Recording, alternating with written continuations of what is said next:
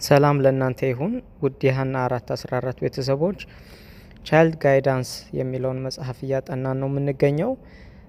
ዛሬ ምዕራፍ አስራ ሁለት የመጨረሻውን ክፍል እናያለን። ምዕራፍ አስራ ሁለት መታዘዝ ልማድ ሊሆን ይገባል የሚለው ነው። ዛሬ ክፍል ሶስትና የመጨረሻው እናያለን። መጀመሪያ የምናየው የማይታዘዝ ልጅ ተጽዕኖ ይላል። የማይታዘዝ ልጅ አብረውት የሚሆኑትን ልጆች በጸባዩ በመቅረጽ ወይም በመበከል ልንለው እንችላለን ታላቅ ጥፋትን ያመጣል ይላል።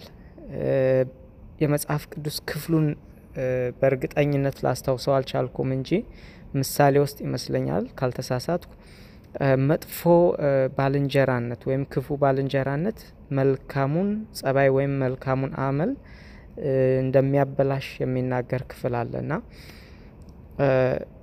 በተለይ ደግሞ አስተውላችሁ ይሆናል ልጆች ከኩዮቻቸው ጋር በሚውሉበት ጊዜ እኩዮቻቸው የሚያደርጉትንና የሚናገሩትን ነገር የመውሰድ ባህሪ አላቸው። በተለይ ደግሞ ታላላቅና ትንንሽ ልጆች ያሏችሁ ታስተውላላችሁ። ትልቁ ወይም ትልቋ ልጅ ያለችውን ታናናሾቹ ተከትለው ይላሉ። ይህን እንግዲህ በራሴም ልጆች ያየሁት ስለሆነ ነው።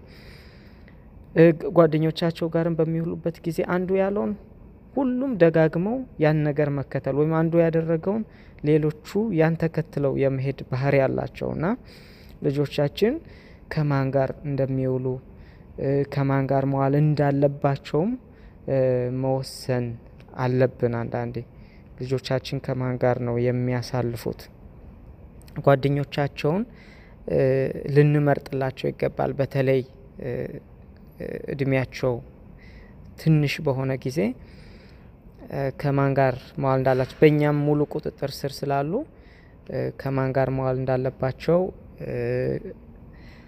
እና ጓደኞቻቸው ማን ሊሆኑ እንደሚገባ አቅጣጫ ልንሰጣቸውና ልናስተምራቸው ያስፈልጋል።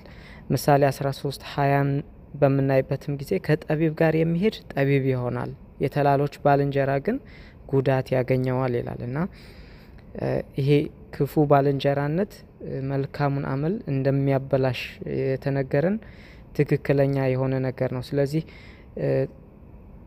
መጥፎ ጸባይ ያለውን ልጅ ማሳደግ ማለት በዛ ልጅ የሚያበቃ ሳይሆን በሌሎችም ላይ እሱ አብሯቸው ከሚውላቸው ልጆች ሁሉ ላይ መጥፎ ተጽዕኖን ማሳደር ማለት ነው እና እግዚአብሔር በረዳ መጠን እንግዲህ ልጆቻችን ታዛዦች ሆነው እንዲያድጉ የምንችለውን ሁሉ ጥረት ማድረግ አለብን። ሌላው ኃጢአትን በጨረፍታ የሚል ሀሳብ እናያለን። ኃጢአትን በጨረፍታ በእንግሊዝኛው ላይ winking at sin ነው የሚለው እና የእግዚአብሔርም ሕግ ይህን በእነርሱ ላይ ደንግጓልና ልጆቻችሁ እንዲያከብሯችሁ አስተምሯቸው ይላል። እንግዲህ ዘጸአት ሀያ አስራ ሁለትን በምናነብበት ጊዜ እንግዲህ ከአስርቱ ትእዛዛት አንዱ የሆነው አባትና እናትህን አክብር ይላል። ስለዚህ ልጆቻችን እንዲያከብሩን ልናስተምራቸው ያስፈልጋል። ትእዛዛችሁን አቅልለው እንዳያዩና የቤተሰቡን ሕግ ችላ እንዲሉ ከፈቀዳችሁ ኃጢአትን በጨረፍታ እያያችሁት ነው። ሰይጣን ፈቃዱን እንዲያደርግ እየፈቀዳችሁለት ሲሆን ይህ አለመታዘዝ መኮፈስና ራስን መውደድ ወደ መንፈሳዊ ሕይወታቸውና ወደ ቤተ ክርስቲያን ይገባል ይላል። ስለዚህ ትእዛዛችሁን አቅልለው እንዲያዩ አትፍቀዱላቸው ነው እዚህ ጋር የተቀመጠው ሀሳብ። ይህን ማድረግ ይህን ካደረግን ሰይጣን ፈቃዱ እንዲያደርግ ፈቃድ እየሰጠ ነው እንዳለን ነው የሚቆጠረው። ስለዚህ ልጆቻችን እንደ ወላጆች ነው ልንሆንላቸው የሚገባው። ልጆቻችን እንደ ጓደኛ ሳይሆን በተለይ እድሜያቸው ትንሽ በሆነበት ጊዜ እንደ ወላጅ ከነሱ በላይ እንዳለ ኦቶሪቲ ሆነው ነው ማደግ ያለባቸው። ወላጆቻቸውን ማክበር አለባቸው። ስለዚህ የምንናገራቸውን ነገር የምናዛቸውን ነገር አቅልለው እንዳያዩ በሙሉ መታዘዝ ያን ነገር እንዲቀበሉ ማስተማር መቻል አለብን። ያ ካልሆነ ግን ያ ባህሪ አብሯቸው ያድግና ያለመታዘዝ፣ መኮፈስ፣ ራስን መውደድ ከቤት አልፎ ወደ ቤተ ክርስቲያን ወደ መንፈሳዊ ሕይወታቸውና ሌላውንም ነገር ሁሉ የሚበክል ይሆናል ማለት ነው። የዚህ ሁሉ ክፉ ነገር መጀመሪያው የወላጆች ቸልተኝነት እንደሆነ በሰማይ መጽሐፍ ይጻፋል ይላል። ይህን ሁሉ ችግር በሕይወታቸው እንዲመጣ ያደረገው የወላጆች ቸልተኝነት እንደሆነ በሰማይ መጽሐፍ ይጻፋል ነው የሚለው። ሌላው የመጨረሻው ሀሳብ የመታዘዝ ልምድ በድግግሞሽ ይመሰረታል ይላል። ይህን እንግዲህ አስተማሪዎችም ሲናገሩ ድግግሞሽ ለመማር በጣም አስፈላጊ እንደሆነ ነው የሚናገሩት። repetition the best way to learn ነው የሚሉት እና የመታዘዝና የበላይ አካልን የማክበር ትምህርቶች ደጋግመው ሊሰጡ ይገባል። እንግዲህ መጽሐፍ ቅዱሳችን ላይ ስለ መታዘዝ የተጻፉ በጣም ብዙ ክፍሎች አሉ። ባለመታዘዛቸው ደግሞ መጥፎ ነገር የደረሰባቸው የተጻፉ ብዙ ታሪኮች አሉና መጽሐፍ ቅዱስ ላይ የተጻፈው ሁሉ ለእኛ እንዲጠቅመን የተጻፈ ነገር ነውና መጽሐፍ ቅዱስ ላይ ያለውን እንደ የእድሜ ክልላቸው እንደሚያስተውሉት መጠን እንደ ችሎታቸው ልናስረዳቸው ይገባል ማለት ነው። ከዚህ በፊትም አንድ እህታችን ጥሩ አድርጋ ስታስቀምጥ ነበር። ልጆች ሊረዱበት የሚችሉበትን መንገድ ልናስተውል ይገባል፣ ልናውቅ ይገባል። በታሪክ መልክ ሊሆን ይችላል፣ በመዝሙር መልክ ሊሆን ይችላል፣ በተለያየ illustrations ሊሆኑ ይችላል እና ብቻ እነሱ ሊያስተውሉት በሚችሉት መንገድ ይህን እውነት ደጋግመን ልንነግራቸውና በእነሱ ላይ እንዲቀረጽ ማድረግ መቻል አለብን ማለት ነው። ስለ መታዘዝ የሚናገሩ አንዳንድ ጥቅሶችን ከመጽሐፍ ቅዱስ እያየሁ ነበርና መታዘዝ ውጤት እንዳለው መልካምም ሆነ ክፉ ውጤት እንዳለው ሊያውቁ ይገባቸዋል። ዘሌዋውያን 26ን በምናነብበት ጊዜ ዘሌዋውያን 26 ከ14 ጀምሮ እንዲህ የሚል ተጽፎ እናገኛለን።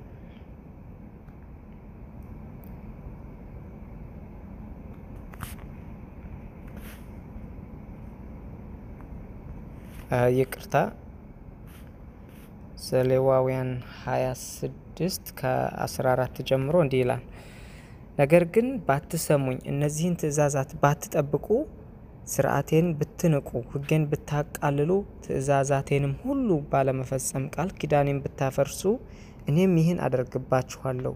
ድንገተኛ ድንጋጤ የሚቀስፍ ዓይናችሁን የሚያጠፋና ሰውነታችሁን የሚያመነምን ትኩሳት አመጣባችኋለሁ። እህል የምትዘሩት በከንቱ ነው፣ ጠላቶቻችሁ ይበሉታልና ይላልና አለመታዘዝ ውጤት እንዳለው ዘዳግም 11 26 ከ28ም ያለውን በምናነብበት ጊዜ እነሆ በረከትንና መርገምን በፊታችሁ አኖራለሁ ብሎ ነው እግዚአብሔር ለእስራኤላውያን የሚናገረው። በረከቱ ምን ሲሆን ነው? የእግዚአብሔርን ትእዛዝ ሲታዘዙ። መርገሙ ደግሞ መቼ ነው?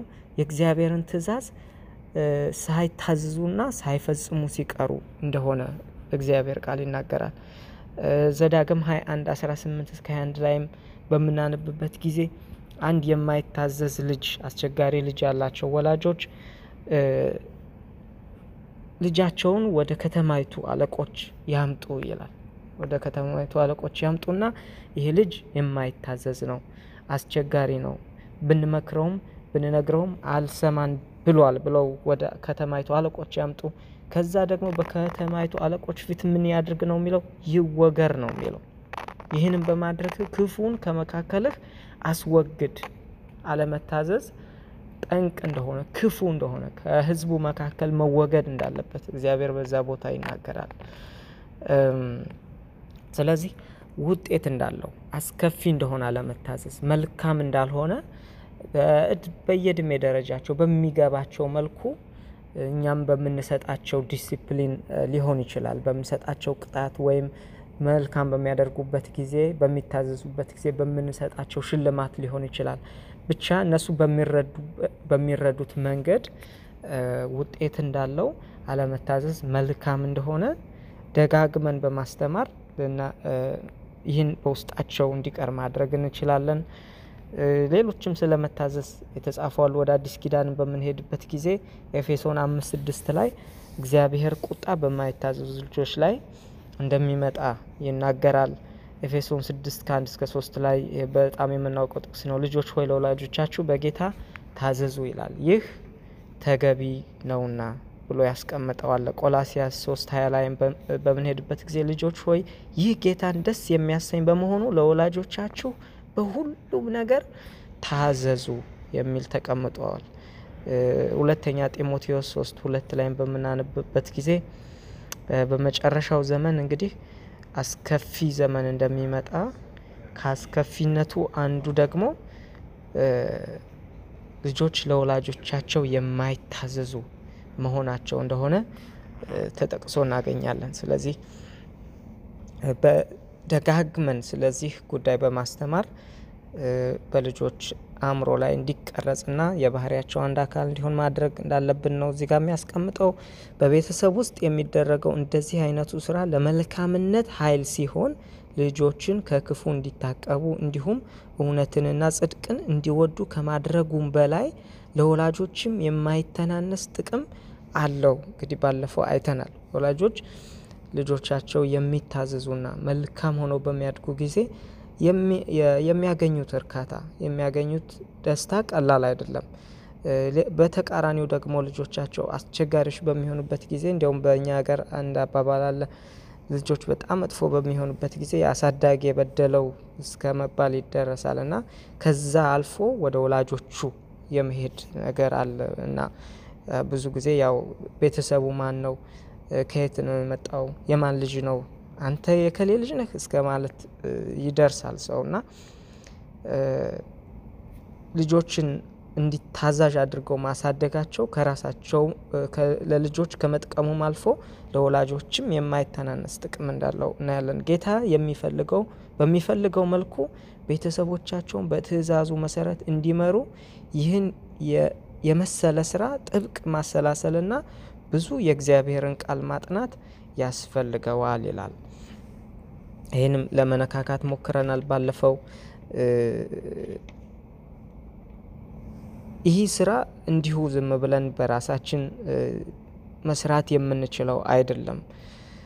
ጥብቅ ማሰላሰልና ብዙ የእግዚአብሔርን ቃል ጥናት ማድረግ ያስፈልገዋል ነው የሚለው እና እኛ ራሳችን በእግዚአብሔር ቃል የተሞላን ሰዎች ከእግዚአብሔር ጋር ጥብቅ ግንኙነት ያለን ሰዎች በእግዚአብሔር ፊት ራሳችንን ዲቮት የምናደርግ ሰዎች ካልሆንን ባዶ ነው የምንሆነው። እኛ ደግሞ ባዶ በምንሆንበት ጊዜ ለልጆቻችን መስጠት የምንችለው ነገር ከውስጣችን አይኖርም። ስለዚህ እኛም ራሳችን በእግዚአብሔር ፊት በማስቀመጥ እግዚአብሔር እንድንሰራው በእጃችን ላይ ያስቀመጠውን ይህን ትልቅ ስራ እንድንወጣ በኃላፊነት እንድናደርገውና ፍሬያማ እንድንሆን እግዚአብሔር ይፈልጋል። እንግዲህ በዚህ ጸጋ እግዚአብሔር ሁላችንም እንዲባርከን ምኞቴና ጸሎቴ ነው። እግዚአብሔር ሁላችሁንም ይባርካችሁ። መልካም ጊዜ